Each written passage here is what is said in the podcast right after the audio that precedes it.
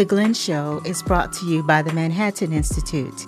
Please consider becoming a paid subscriber at glennloury.substack.com.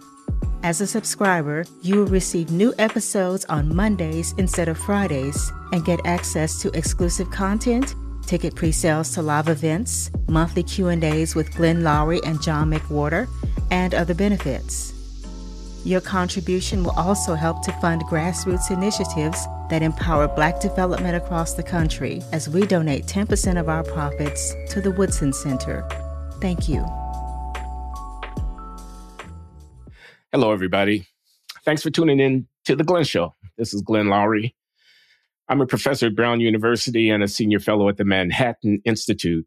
The Manhattan Institute sponsors The Glenn Show, and I'm joined this week by Robert Wright, who is the publisher of the Nonzero newsletter at Substack and uh, the host of the Nonzero podcast. Um, and is uh, I said I was coming home to Papa when he and I were talking before we started recording because uh, Bob is responsible for me to be in this podcasting business all those years ago when he invited me to become a contributor at his platform, bloggingheads.tv.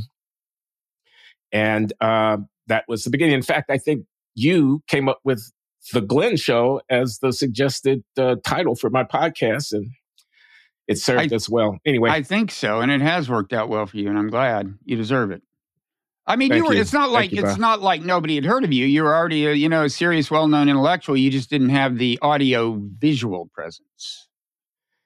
And this is now a very important part of my professional life and and of my sense of uh, doing the Lord's work as I try to figure out what in my eighth decade of life uh, is worth uh, spending my time on. So this is one of the things I think, and I'm grateful to you, Bob. Wow. So, but we're not here to talk about that. Uh, we, are here.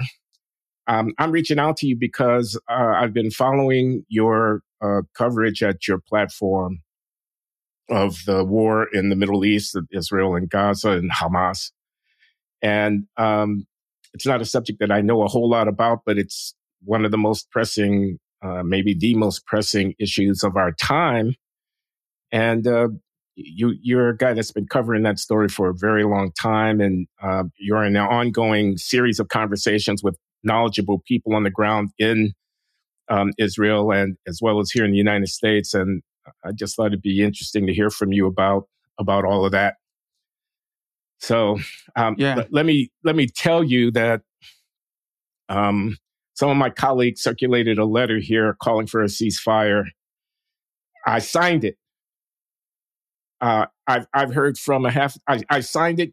Well, you know, I could say why, but uh, it just seemed like the right thing to do, all things considered. And I've caught a ton of flack for doing that. Uh, where are you on on that issue uh, just now?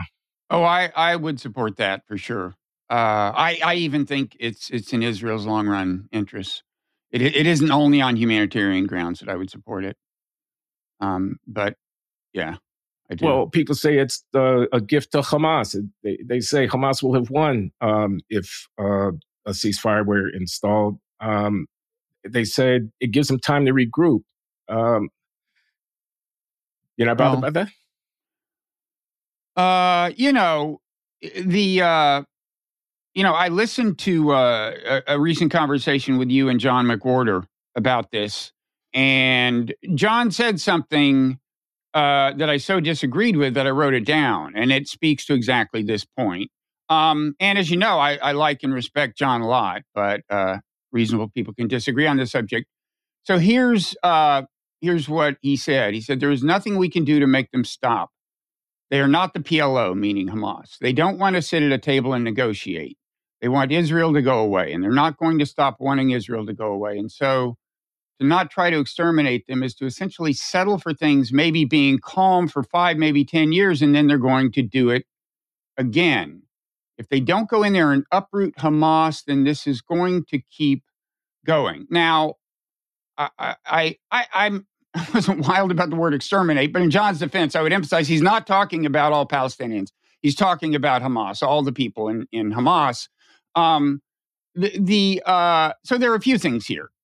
Uh, the PLO was once famous for killing civilians. They weren't always sitting down at a table. They changed. Okay, this this this has been known to happen. I mean, they weren't exactly like Hamas before that, but extremist groups have been known to become um, more moderate. Uh, the other, there, there are a couple of other points. One of which is just that, uh, you know, my view is that the ultimate source of an extremist group uh, being able to marshal the kind of resources it had to marshal to do this, hu- including human resources, including, you know, something like uh, 1,700 Hamas uh, militants were killed in Israel, you know, on October 7th.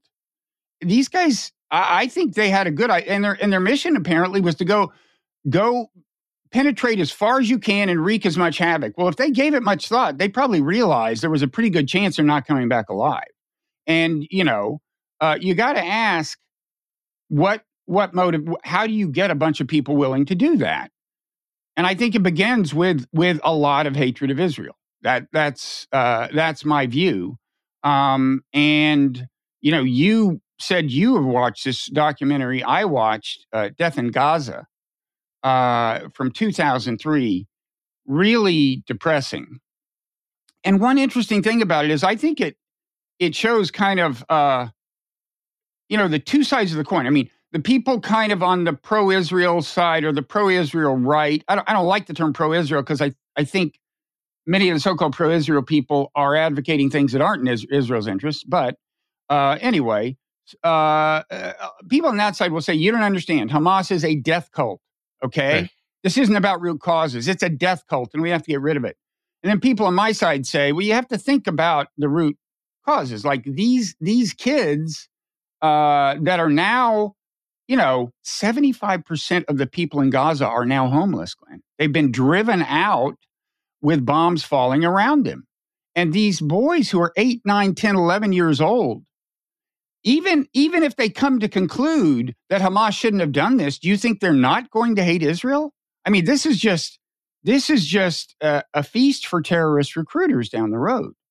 And well, yeah, I mean, isn't the answer going to be they would have hated Israel is, anyway? That the hatred of Israel comes from uh, not from reaction to what Israel does, but from an ideology of Jew hatred, anti-Semitism, and a death cult, uh, you know, uh, kind of uh, way of looking at life. And uh, you're asking Israel to leave itself uh, open to, as John points out, a repetition of October 7th on, on a theory. Uh, the theory is if we play nice, they won't hate us. That's suicidal. Um, I think there is a very stubborn problem uh, of the kind you describe. Absolutely. And, uh, you know, and it goes way back. It goes back to 1948. I mean, most of the people in Gaza descended from people who were displaced uh, during the violence uh, between Jews and Arabs in 1948. Uh, so they they they think of you know they think of themselves as as victims from the get go, um, and and it starts then. Uh, but I I think it's been reinforced uh, frequently over the last 20 years by incursions like this, but of a smaller magnitude. And I, I'm not saying in any of these cases Israel had easy options. I'm just saying you know, what they're doing right now is kind of what they've been doing, but on a larger and more intrusive scale. They, they, they basically, when Israelis die at, from under, you know, from missiles coming from Gaza, Israel goes in and kills 10, 20 times as many Palestinians has died in the original attacks they're retaliating for.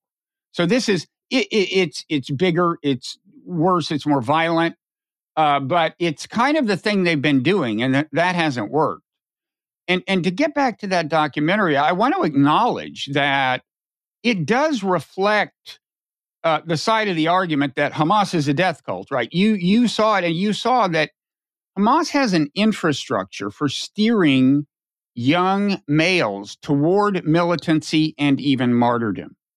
There's a horrifying scene in there where these uh, militants who are probably, I don't know, 18, 19, 20. They have masks on because they don't want to be identified on camera, so you can't really see them. but they're cultivating this 11 year old. Right now, he's going to be help go, going out and, and watching for Israeli soldiers and reporting back to them because Israeli soldiers won't kill an 11 year old as a rule, at least. Uh, although some of them die in the course of this documentary under via Israeli bullets. Um, so, th- so there absolutely is that side, and uh, you know the so it's a very complicated problem. You've got this Hamas machinery for recruiting, uh, and, and, it begins uh, at a very young, at a really disturbingly young age. Um, but at the same time, the other thing you see in that documentary is, of course, they're going to hate Israelis, right? All these kids, they, they, all, they all, you know, a lot of them are rated, related to somebody who's died, who's been killed by an Israeli soldier, often a young person or they know somebody. Uh, it's just uh, and and the only Jews they've ever seen are Jews with guns who are oppressing them. Now, of course, things have changed in Gaza, and I want to I actually want to talk about that. This was 2003 when Israel was still occupying it, which it is still doing in the West Bank. But um, so I acknowledge the complexity of the problem, but I, I think it's extremely naive to think that you can do what Israel is doing right now and not wind up with a generation of people uh, who are just ready to be recruited by whatever the next Hamas is, if if if they wipe out Hamas per se. Um, and nobody even has an idea of like, how do you get somebody other than Hamas to be running the place afterwards? Right? It's like I haven't heard a serious idea. Well, uh, we can get to that too. Um, I want to devil's advocate you a little bit here. Uh, what would you have Israel do?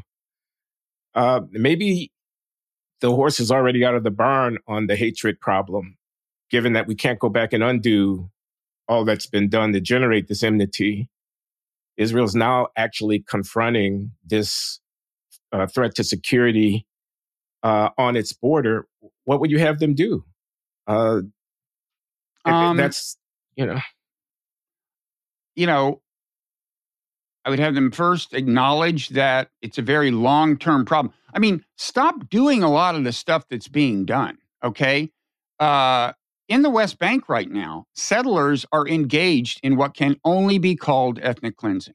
Okay. It's clear.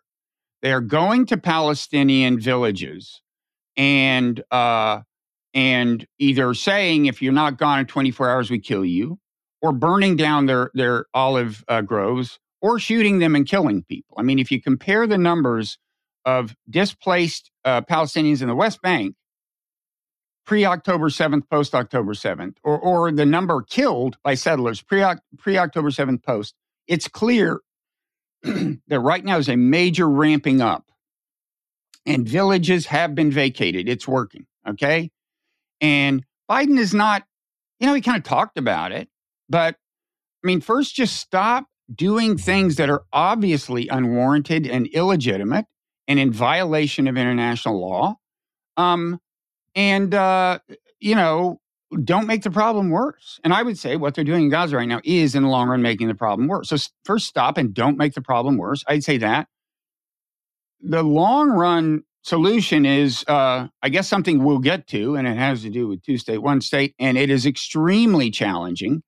But right now, I don't see where Israel is heading that culminates in anything other than either the flat out undeniable ethnic cleansing of the West Bank and Gaza, or um, what is undeniably apartheid, which many people think it already is. And you can certainly make that case, right?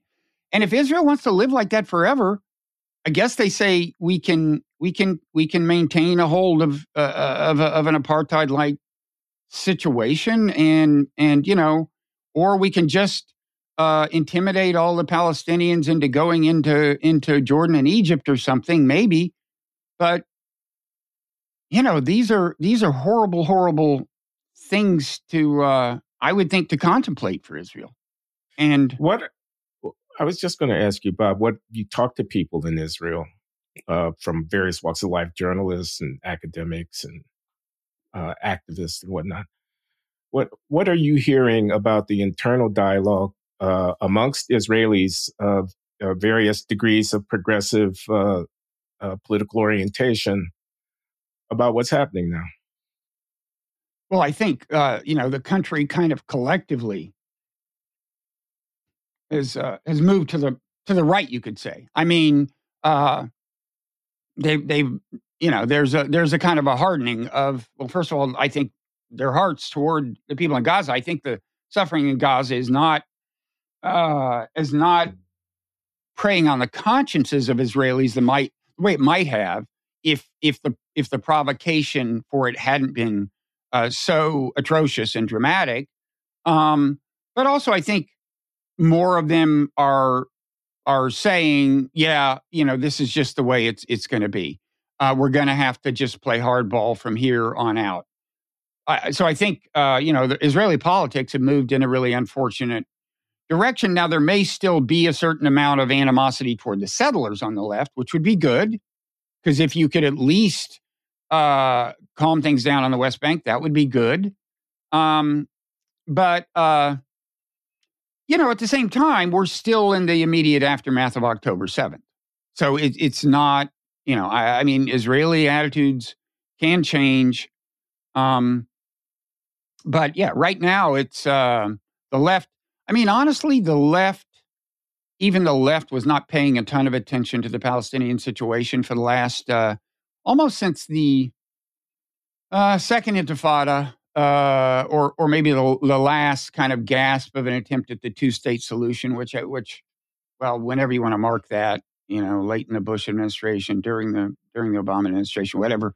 Um, so you know, look, things are grim all around, but a let's not make things worse. And I don't think we have time to get into the possibility of this becoming a wider war with the U.S. Uh, engaged with Iran, but that would be another another benefit of a ceasefire is to make that less likely.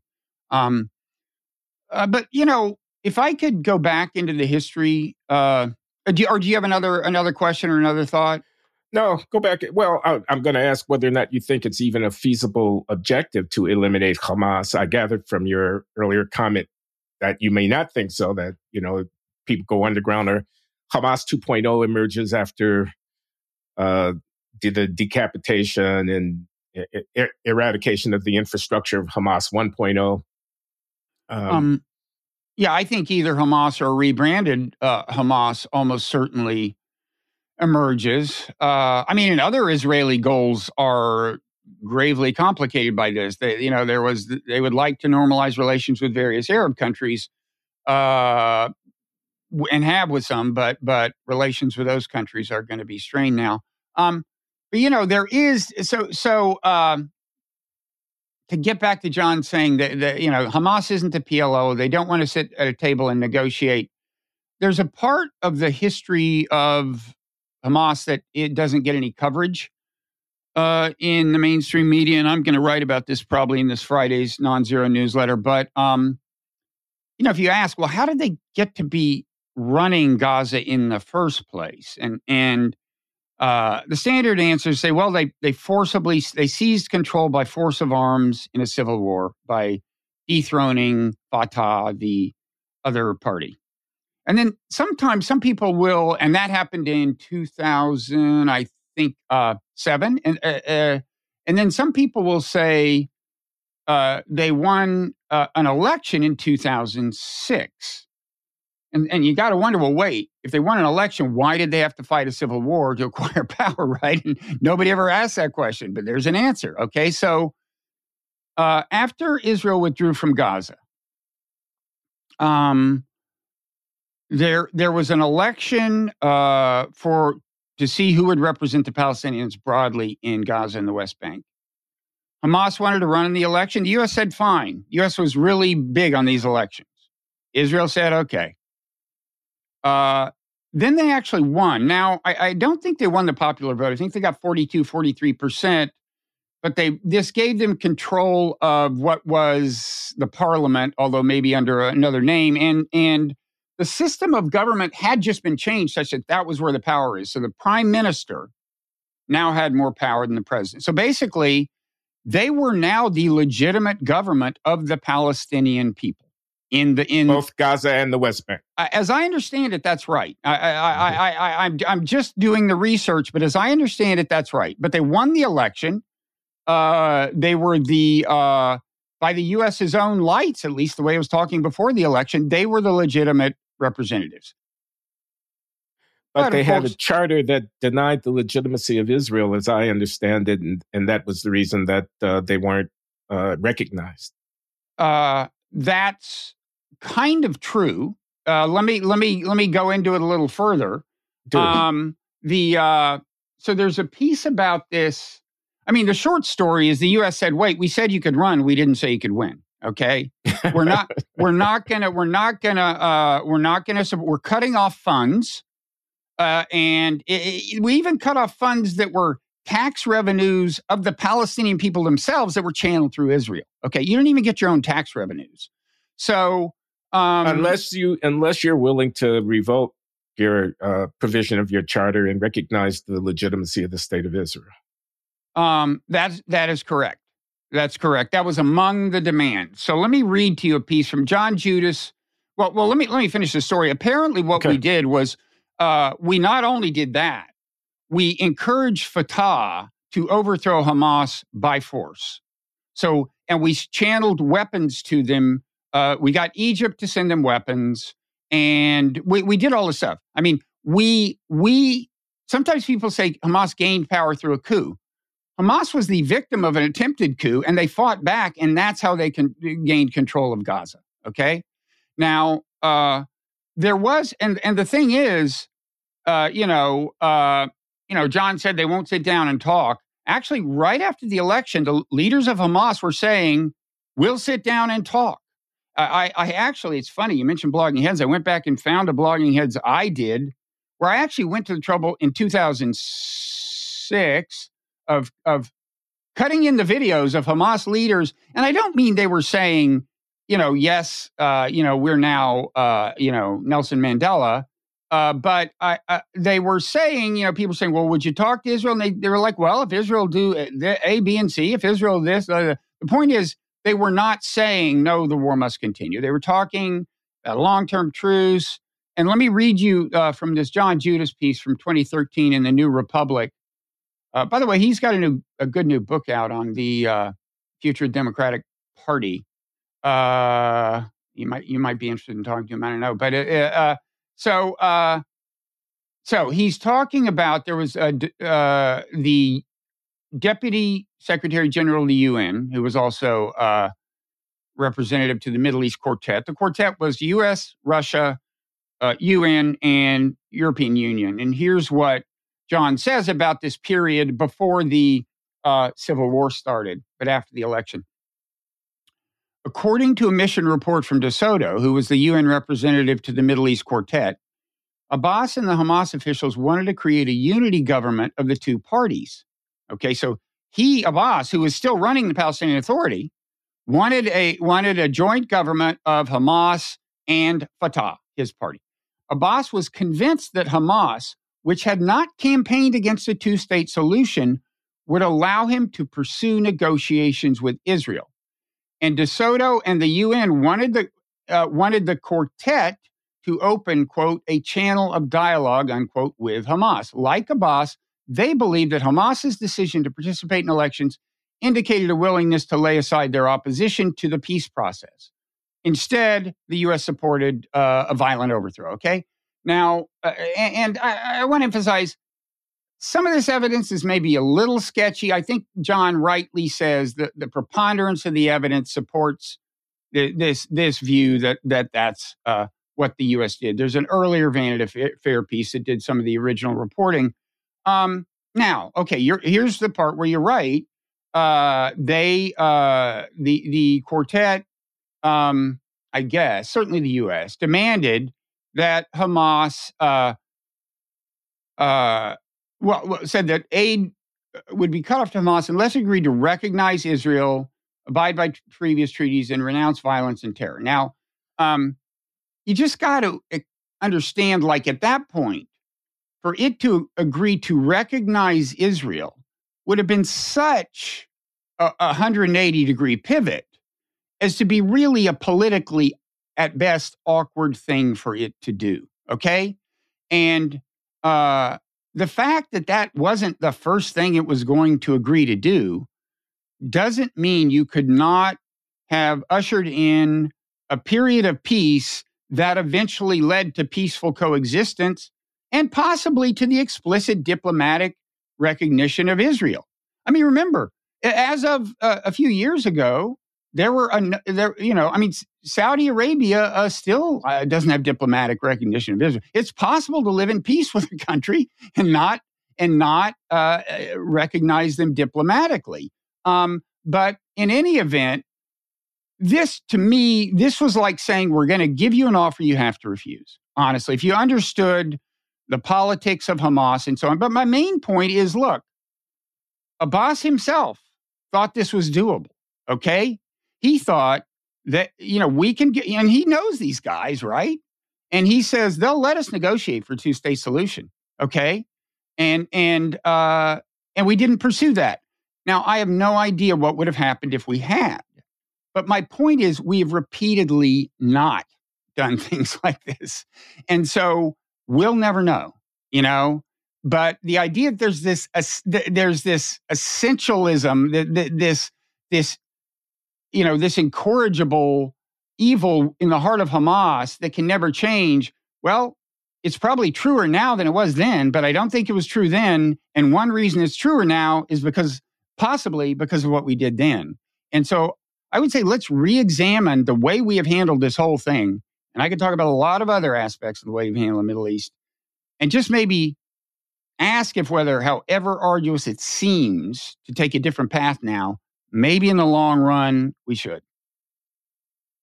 You think that wiser heads uh, in 2005, 6, 7 would not have been so insistent on um, requiring uh, obeisance to a political line that just simply wasn't a feasible option for Hamas.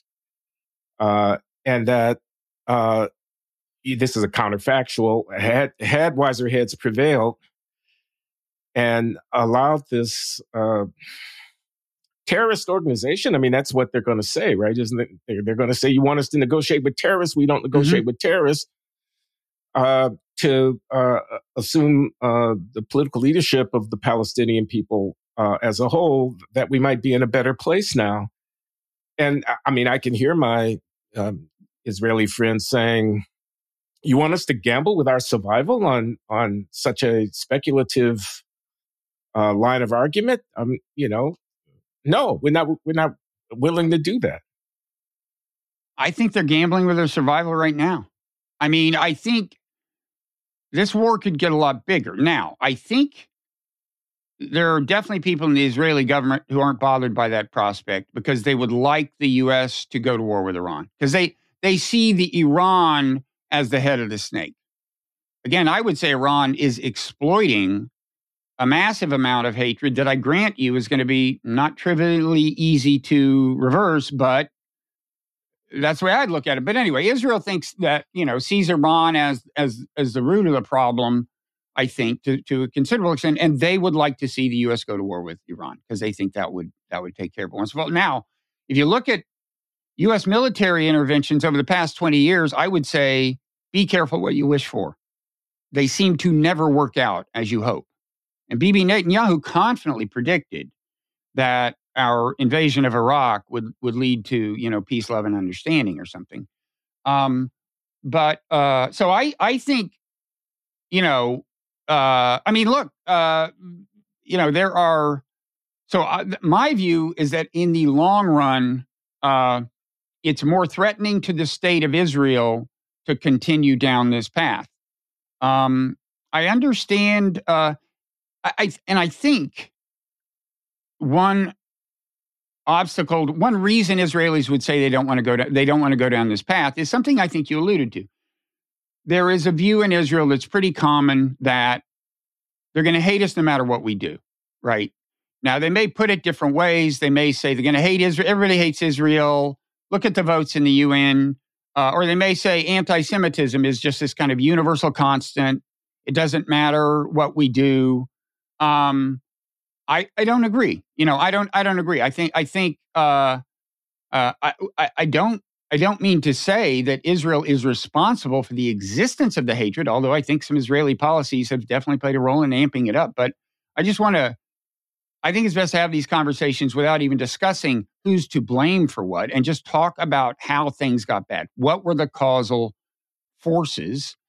My view is that, you know, hatred of Israel and anti Semitism are not universal constants. Uh, and of course, few people in Israel would put it quite that absolutely, but that, that uh, over time, uh, if, you know, fewer Palestinian kids see their their relatives killed by Israelis, uh, that will make the hatred, at least if nothing else, less high than it would have been, and uh, and that's a start. Um, I mean, uh, really, Glenn, what, what what what good thing do you see happening as a result of the current path in Gaza? Well, I guess you don't because you signed the the the petition. God bless you. Yeah. Um, I listened to Tucker Carlson interview a retired military, American military person, uh, Douglas Macgregor, I believe was the guy's name, mm-hmm.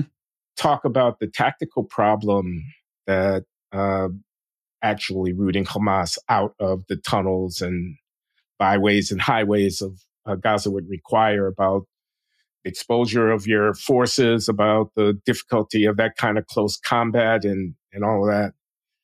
And I mean, his point was there going to be a ton of civilian casualties, um, so on. His point also was that you you call for a ceasefire. Well, you've got your uh, ground troops in uh, harm's way. What are you going to do? Leave them in place? They're sitting ducks. They, can't just sit there. You'd have to withdraw them back, and that that's part of the reason why people don't want a ceasefire. But I, I don't I don't know what to say uh, when asked about this uh, conflict because I feel like I don't have enough command over um, over all of the facts. Uh, and it's so fraught. It, it, it, you know, that, that's another thing I wanted to actually, actually ask you about. I mean, it, there's so, the intensity of people's feelings about this thing. I mean, mm-hmm. it, it's so mm-hmm. easy to offend.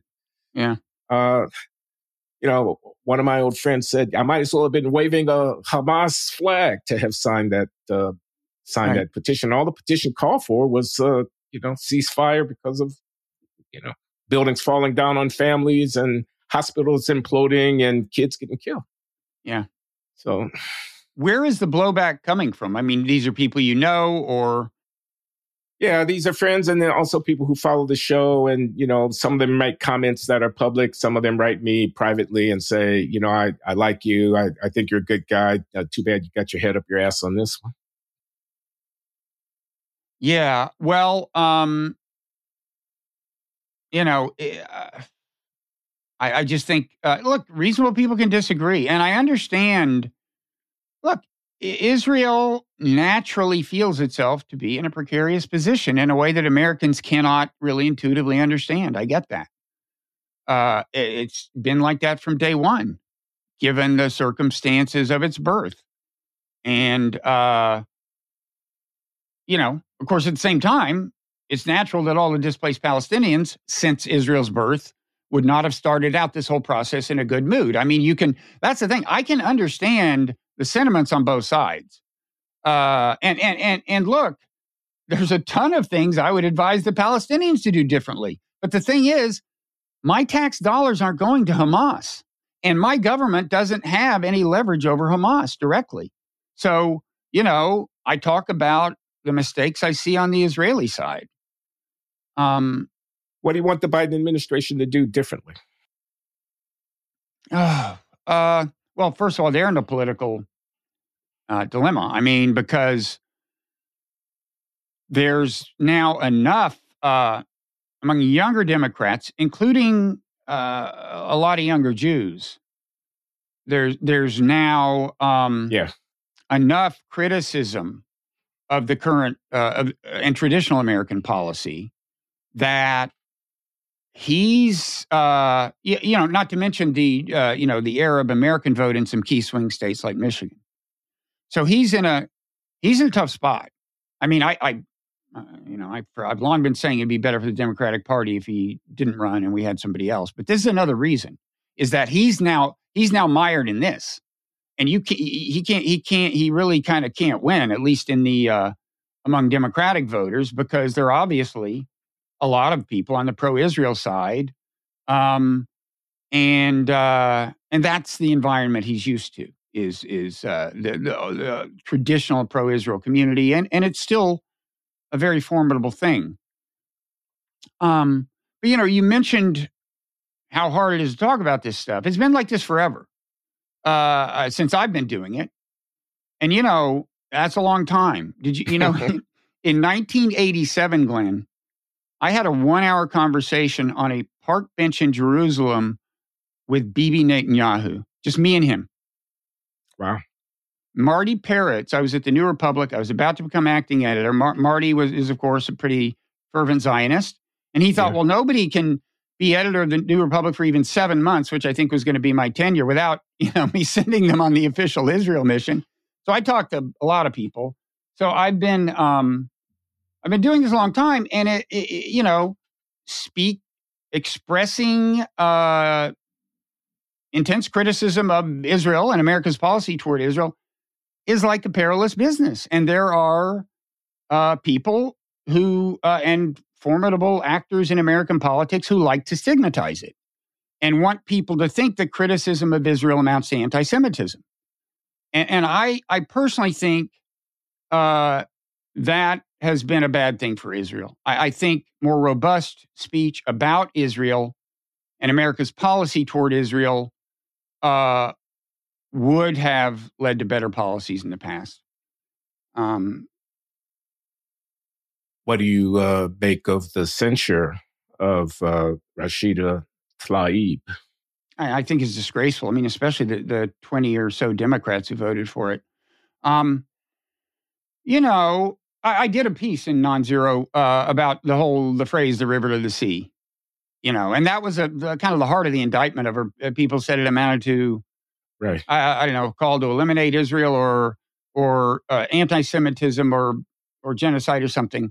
Um, various things were said about her. Uh, the um, uh, by the way, excuse me for interrupting. I heard you and Eli Lake uh, in a conversation, and he went after you for uh, I think using that phrase, or he characterized it as essentially calling for the destruction of Israel, and and you countered that, and I think that's what you were about to about. It, it means different things to different people and, including within the, you know, if you look at these pro Palestine marches where they chant it, uh, where my, you know, my daughters have, have been. I mean, they think of them as pro ceasefire rallies, but they go and there are Palestinian flags and uh, people chant from the river to the sea, Palestine will be free. The people in those marches mean radically different things about them. And a good number of them don't really have any, you know, they just, people started chanting it. They started chanting, you know, they don't know. They don't have any idea what it means. But um, uh, it's it's uh, to to a lot of uh, kind of progressive Palestinian Americans and Palestinians. Uh, it, it it is like a call for uh, equal rights for all Palestinians between the Mediterranean and the uh, river, the Jordan River. Uh, you know, let the Palestinians in the West Bank vote, for example, give them due process of law. So now would that if you gave all of the, if you gave them and everybody in Gaza the vote, would that lead to the end of Zionism? Uh, probably eventually. As a you know, Zionism meaning you know uh, uh, explicit preferences uh, for Jews in the law, like when it comes to immigration and certain kind of obscure property rights. Yeah, that would probably end, uh, and it might work out very badly. I'm not saying it wouldn't, uh, but but you can imagine it working out well. You can imagine staging it in a way that worked out well.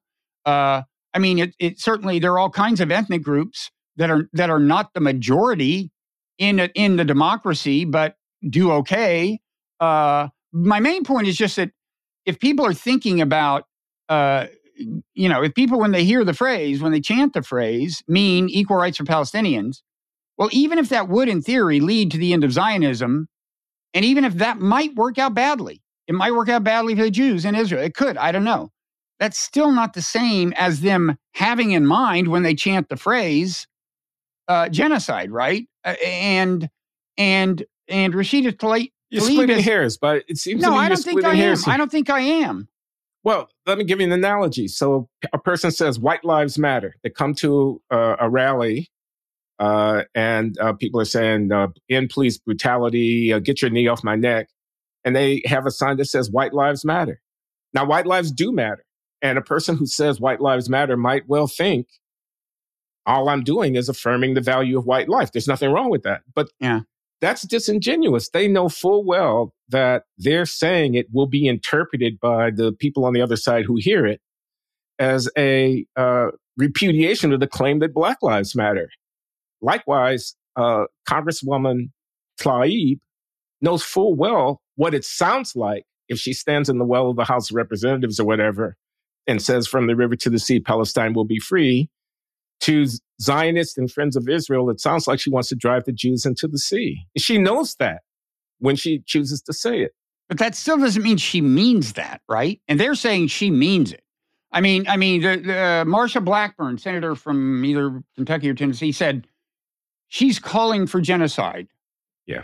Uh, uh, you know, also, I mean, not all the people chanting that do know that. Believe me, I've talked to my daughters. Okay, uh, and and and her look, her, they're Jewish friends. I said to one daughter, you know, uh, I've talked to both of them about this. They've both been uh, arrested for refusing to disperse. I can't tell you how proud I am of them. Just not even because of this issue, just that they they have convictions that would lead them to do that. And uh, and but I, I said to one of them, like, uh, have you have you talked to your Jewish friends about this? She said, all my friends are Jewish. They're like with me at these demonstrations, you know, and they're chanting the same stuff. We just had at Brown University, excuse me again for interrupting, I don't know, a few dozen Jewish students who had taken over and refused to leave the administration building calling for the university to get behind a ceasefire. Uh, and, you know, they were all Jewish students who felt compelled to uh, take a stand on the issue. So, yeah. yeah. Now, I, I, I, agree we should try to educate everyone about how what they're saying is perceived. And that's what I said in this piece I wrote. Uh, but we should also educate the people who think it's an explicit call for genocide or for, quote, the elimination of Israel or the annihilation of Israel, as sometimes put in a, in, you know, in a, in a, way that's definitely misleading. Um, uh, you know, try to explain to them this isn't what everyone who chants that phrase means. You know, just as you want to convey a Palestinian flag isn't a Hamas flag. You know, just the more clarity, the better. Uh, because this is it's a problem. It's a problem in what? America. It, it's leading to scary things in America you know, including anti-Semitism and and uh, and attacks on on Muslims too. Um, well, how, how, would you react react to to this argument? Um, one person, one vote between the Jordan River and the Mediterranean Sea means that a political majority will be uh, uh, uh, may empowered to undo the miracle, which has been the uh, transformation of uh, Palestine into this modern, uh, technologically advanced, economically prosperous, vital, free society. Uh, and it's like one person, one vote, one time. You end up with, well, take a look around the neighborhood. Uh, why should I expect an outcome at the end of the day any different than what I'm seeing in uh, Damascus or what I'm seeing in Baghdad or what I'm seeing in Cairo or whatever.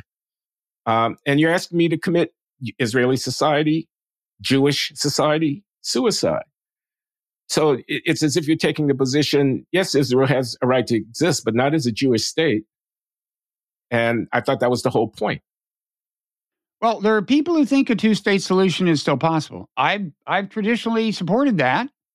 Uh, that would leave a, a Zionist state intact.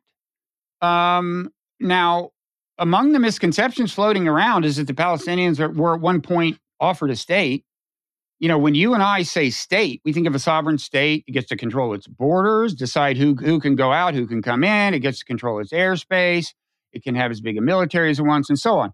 Well, Palestinians were never offered that kind of state. Le- leaving aside, uh, you know, the, the, the state that supposedly Yasser Arafat uh, turned down was none. Right. It was not that. Okay, and there were other things about it. And I mean, look, Arafat. I don't know what his political issues were at the time, but but a state as you and I think of it has never been offered to the Palestinians.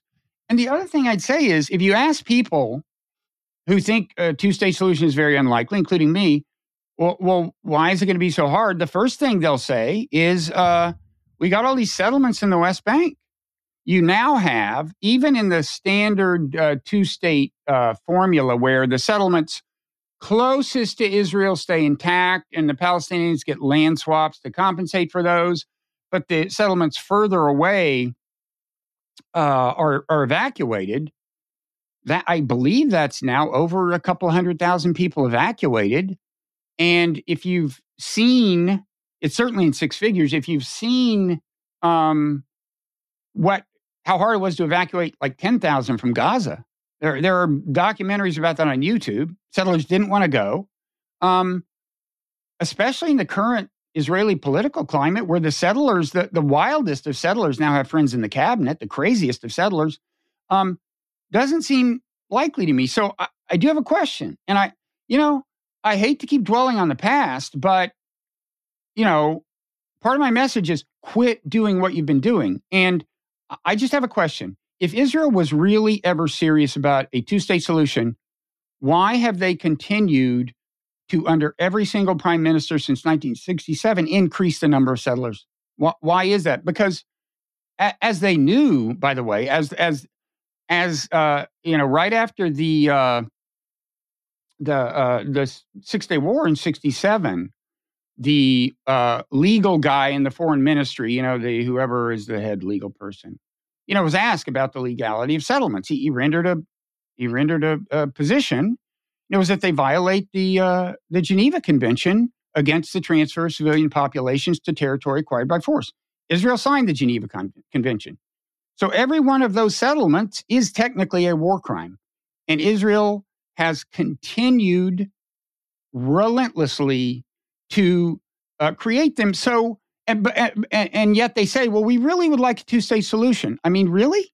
Why do you keep making it closer and closer to impossible if that is really your hope?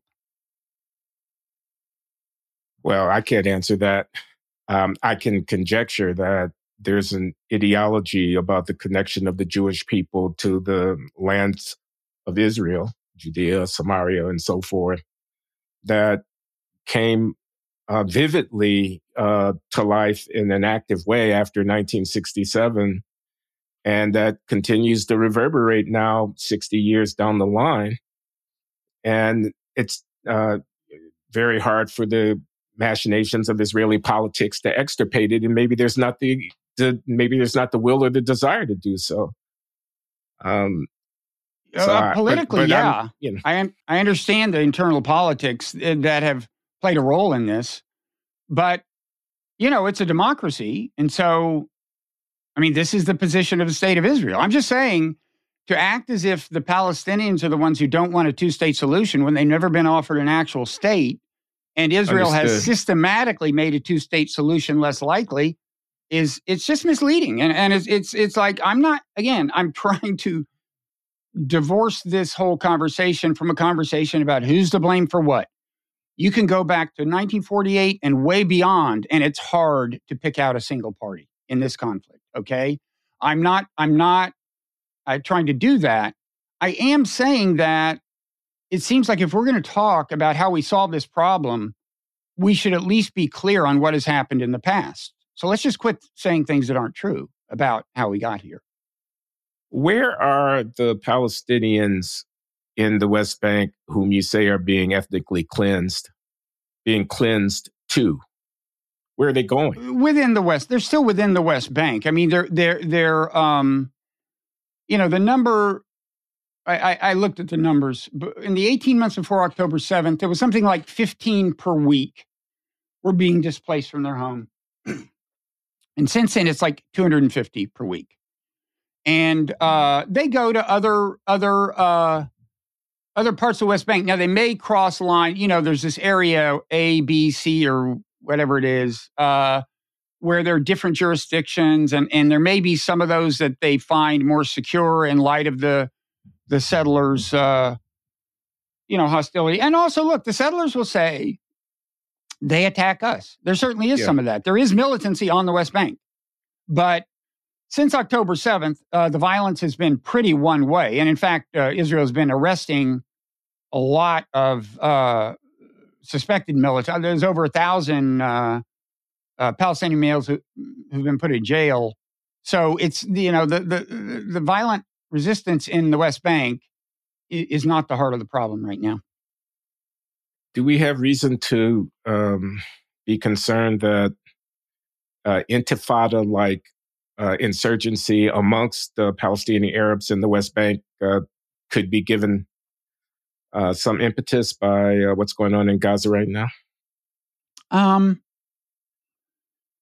who I don't know. I mean, you know, the the, the second Intifada, uh, per se, was rendered uh, very difficult by the construction of the wall between Israel proper and the West Bank. So it's, it's much you know, going into, you know, blowing up pizza parlors in, uh, you know, in, in Tel Aviv and Jerusalem is way harder than it was, even if you can find the people who do the suicide bombing. And this, by the way, was certainly a traumatic experience for Israel. And uh, is another case where, you know, it's like October 7th in that it, it did not serve, Hamas did it, and it did not serve the interests of the Palestinian people. Um, it, it, made it was a real watershed, I think, in Israeli psychology about uh, dealing with the Palestinians. But um, so that kind of intifada is harder. I mean, I, I guess the the settlers are now the more likely targets of the violence, but look, more and more of them have guns. The the soldiers basically back them. You know, they're going to win an armed struggle in the West Bank. The ethnic cleansing is going to happen. That's what it's going to amount to. And, and I, I don't mean it's definitely going to happen. I mean, an amping up of the violence in the West Bank is going to lead to more ethnic cleansing. Uh, if there is an amping up of violence, even if uh, a lot of the initiative does come from the Palestinian side, you know, it's not, it's not going to work out well. Um, unless from the Palestinian side, the goal is to engulf Israel in a regional war. And, and they think that that can be a step toward it, right? But that's not going to work out well for anybody. So, uh, yeah, look, it's grim. It's grim. But you know, I just I just want to get back to one thing quickly. Jimmy Carter wrote a book called Palestine: Peace, Not Apartheid. And, and and he wasn't even saying it was apartheid. This was, you know, uh, 20 years ago or so. He was um maybe less. He was uh he was saying it's like becoming like apartheid. And if you've been to the West Bank, you know what he means, right? I mean, they can't vote. The Jews who live 100 yards away can. They can't use the highways. Uh, they have no due process of law. The military can just imprison them, and you know, one soldier will say they did this, and that's the end of the story. There's no no serious adjudication. Um, you know, life on the West Bank for Palestinians is a whole lot like apartheid. And Jimmy Carter was, I don't know if you remember, he had to apologize because that was the that was the speech code being enforced. You can't criticize Israel this harshly. And he backed off. He said, "Sorry." And and I don't think that's been good for Israel because in retrospect, he was exactly right. The conditions in the West Bank have become more apartheid-like since he wrote. And now it seems to me the options are apartheid, ethnic cleansing, one state solution, two state solution. And both of those are extremely challenging for reasons we've talked about. I don't I don't know what the other options are, but I think more honest dialogue uh, would have been good for Israel better because these are not uh, uh, these are not attract that's not attractive menu of options. I'm finding it hard to resist the conclusion that um, at the root of the problem are, on the one hand, an insistence that the state be a Jewish state, and on the other, other hand, the refusal of the uh, indigenous population to accept a Jewish state, and we're at an impasse. Well, I don't. I don't agree that you could not get yourself to a place where there was acceptance of a Jewish state on the Palestinian side. I think it's become much harder.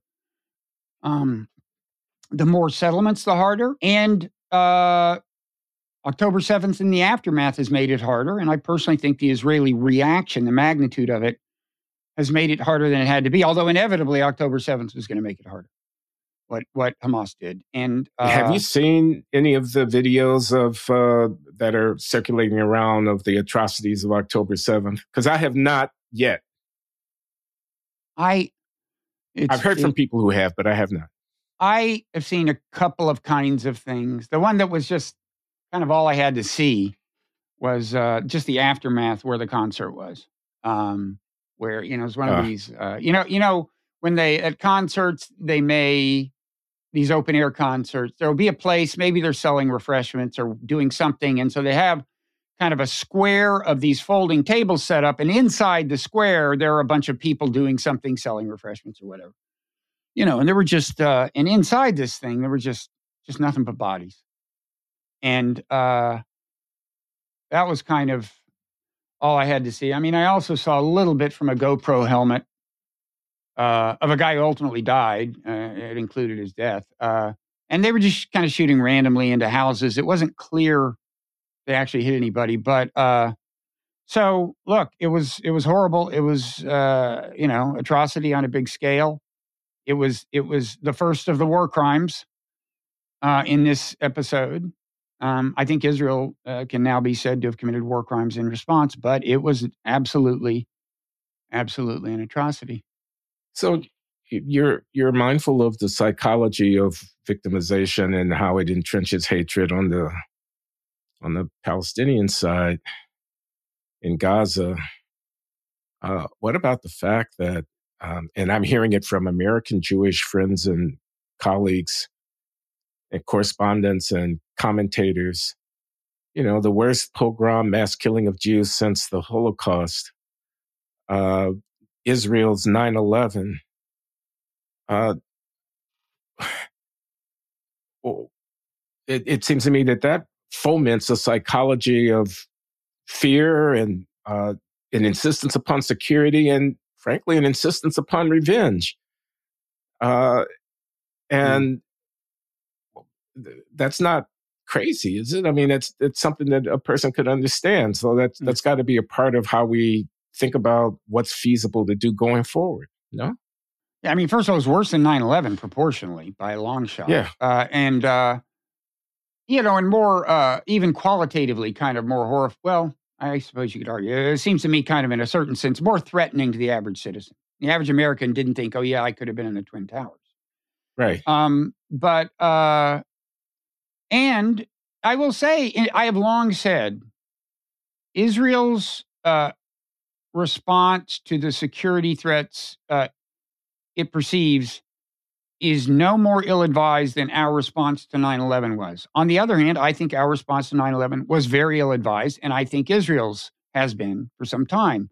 Um, but uh, yeah, no, what they're doing, I mean, in a certain sense, proportionally, it's it it's it's it's uh, you know maybe no no crazier or no worse or something than how we reacted in 9-11 but you know as biden pointed out that reaction was uh, disastrously ill-advised um, as for the as for the other uh, i think you're right you know just as the psychology of the palestinians was deeply influenced by the Nakba, the mass displacement, when most of them were driven out of their homes or left their homes, however you want to put it. In 1948, um, obviously the Holocaust, uh, you know, has left a uh, big, huge influence on, you know, probably, uh, well, I think psychology of older Jews more than younger Jews, more than very young Jews, and probably Israeli Jews more than not Israeli Jews on balance.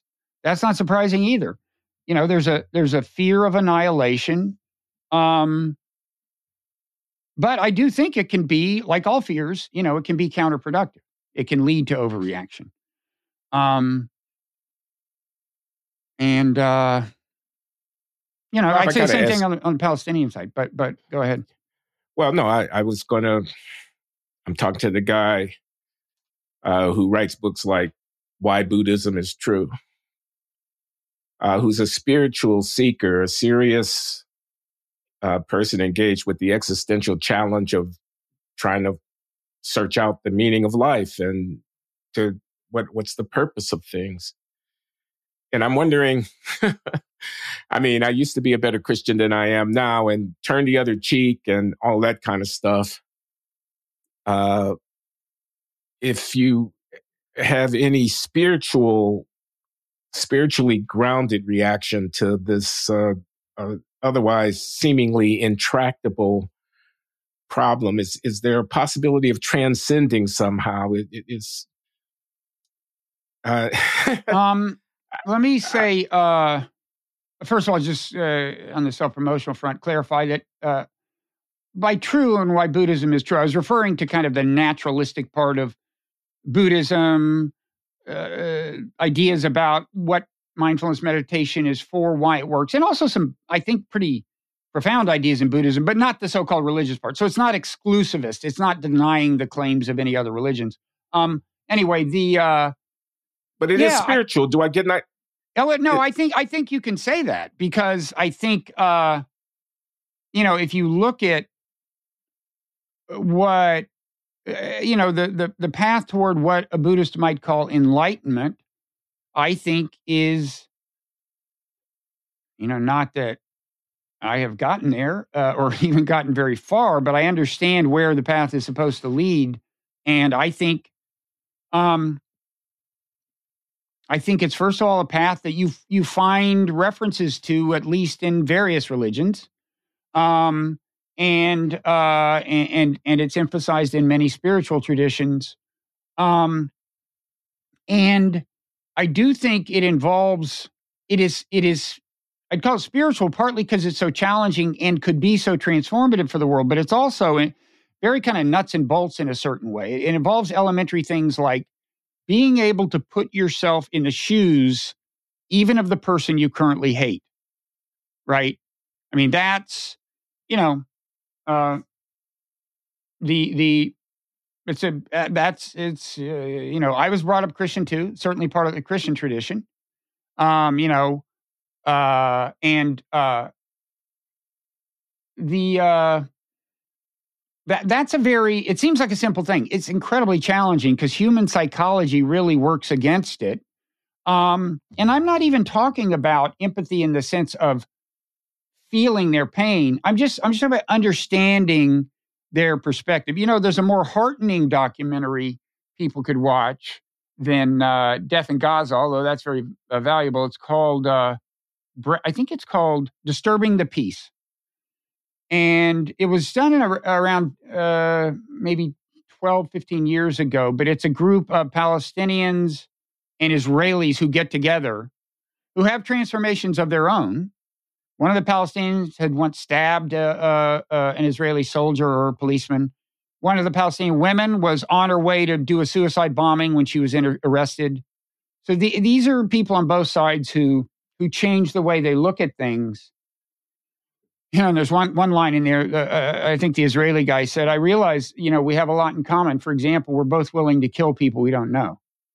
Um, and uh, that's a that's a very interesting statement. Yeah, it's it's a it's a, and then all and then some of these guys after October seventh uh, caught up online, so they're on YouTube, I think, videos of them talking. But um, it it it's uh look, I, I think the world is at a point where, in a way, nothing short of a transformation that you could call spiritual uh, will do the job. I've thought that for a while. Um, and that doesn't mean you have to you have to believe in a god or anything. I'm talking about the, uh, you know, it, it, it's it's. Uh, I think it deserves the name spiritual because of, first of all, it's emphasized in the spiritual traditions, but also it's uh, because of how challenging and transformative it is and how radical it is. It's it, it's although it although although the exercises involve kind of mundane things like actually putting yourself in the shoes of the other person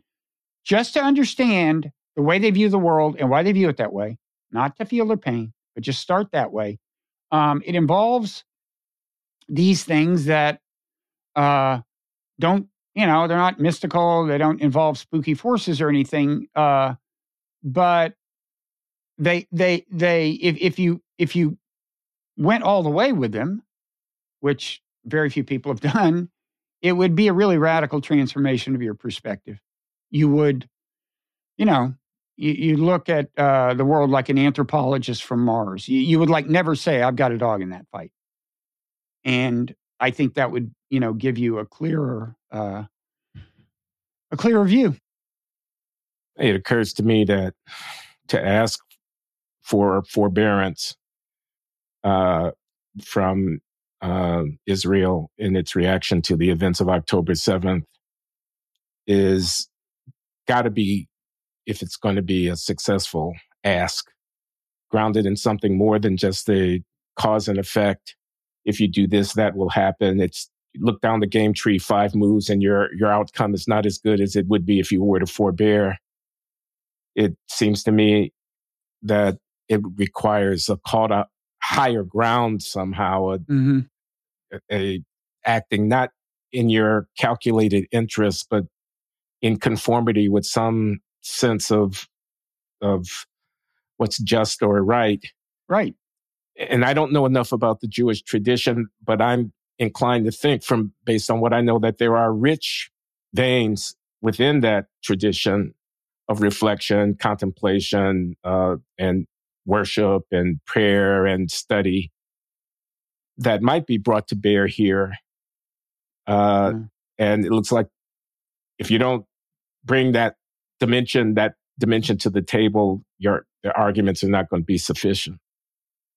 Yeah, I mean, some famous figure in Jewish history is it is it Rabbi Hillel? Was there Rabbi Hillel? I don't know my Jewish history, but said supposedly said uh, summarized the Torah was it was the idea? Can you summarize the Torah while standing on one foot? I don't know how it's set up, but it, but he just says something like, uh, "Don't do things to other people you wouldn't want them to do to you. The rest is commentary, meaning the rest of the Torah is commentary."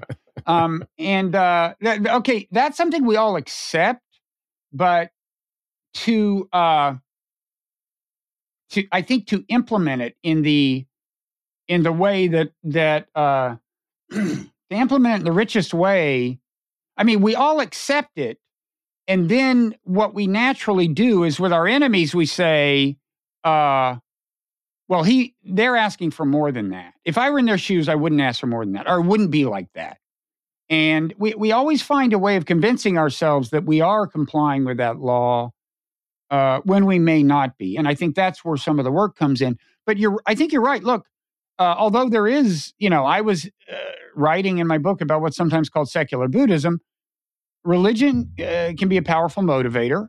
And I think there are strands in all these religions that you can pick up on.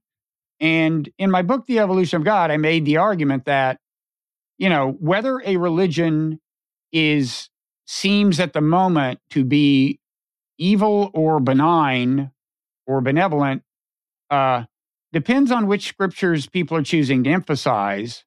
And that in turn is shaped by kind of circumstances on the ground, so to speak. Like, you know, what, how are they viewing the other group? You know, if you're viewing, if you hate the other group, you'll find the scriptural justification uh, for being bad to them. Um, it, but whereas if you're put, if you see the situation as non zero sum and potentially win win, uh, you'll be more inclined to find the part of your scripture that justifies treating them decently. That's it's an argument. It's, it's you know people may disagree, but I think religion is ultimately a malleable thing in that way, and uh, that was the argument I made in the book. Yeah, great book. Uh, I'm going to close this out here, Bob. Uh, we're talking about Israel, Gaza, Palestine, war, death, and revenge. Uh, and uh, how to go forward. Um, we're kind of outsiders, but we're both uh, responsible contributors to the public discourse, and we're addressing ourselves to these difficult issues, and uh, we're doing the best we can. So I want to thank Robert Wright, uh, who is the uh, who is the publisher of his uh, newsletter, Nonzero Newsletter, and host of the Nonzero podcast, and my podcast godfather uh, mm-hmm. for giving some time and uh, for being so brave and uh, thoughtful about addressing these issues. Well, so. I, I, really appreciate the opportunity, Glenn. And I can't tell you how proud I am of my godson. and if my godson is in his eighth decade, as he says, uh, which, as I understand it, doesn't mean you're over 80 if I'm doing the math. No, right? no, it yeah, means well, I'm halfway You should clarify my... that. You should clarify that. Oh, it, does not yeah. mean that. But uh, no, so Bob, God knows was, how old I, born, am. I'm as old as Israel. I was born in the very same year. Is that right? Yeah, 1948. Wow. Well, if if I'm your godfather, who knows how old I am? But uh, that's amazing. Um, you look you look half that, Glenn. Keep it up. Whatever you're doing, I want you to send me the Glenn diet. the Glenn diet uh, is uh, embodied by my lovely wife, Lawan Loury, uh, who is very assiduous about making sure that I don't drink too much alcohol, that I don't eat too much carbohydrates, and that dessert is once a week. Once a week. Ooh. So she's doing a good job. And That's I'm working harsh. out three times a week. I've got a personal trainer guy that uh, runs me through my my paces uh, three times a week. So I'm doing my best. It's working. It's working. Thanks, Bob. Thanks. So thank we'll you, see you around. Yep. Hope so. Okay. Bye bye.